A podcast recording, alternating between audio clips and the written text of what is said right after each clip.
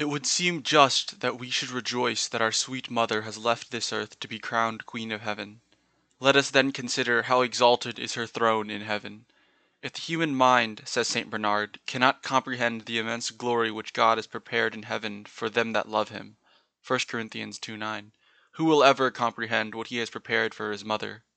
And since God "will render to every man according to his works" (Rom. ii. 6), it is certain that Mary, being full of all graces, and outstanding in every virtue, excelled each saint in glory. St. Peter Damian explains that as the light of the stars and the moon disappears as if they did not exist at the rising of the sun, thus Mary so far obscures in glory the splendour of men and angels, that, so to speak, these do not appear in heaven.